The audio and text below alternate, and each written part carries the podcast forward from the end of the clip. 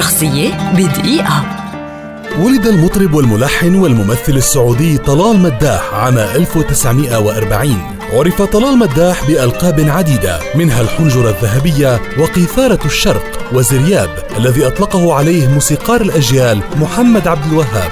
غنى ألحانه عدد كبير من كبار الفنانين العرب كمحمد عبدو وردة الجزائرية فايزة أحمد هيام يونس راشد الماجد رابح صقر ذكرى وغيرهم. أشهر أغنياته ماذا أقول؟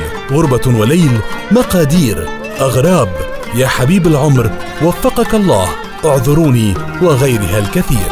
خاض تجربة التمثيل في مسلسلي شارع الضباب والأصيل. رحل طلال مداح عام 2000 وقد اعتبر رائد الحداثة في عالم الأغنية السعودية. شخصية بدقيقة.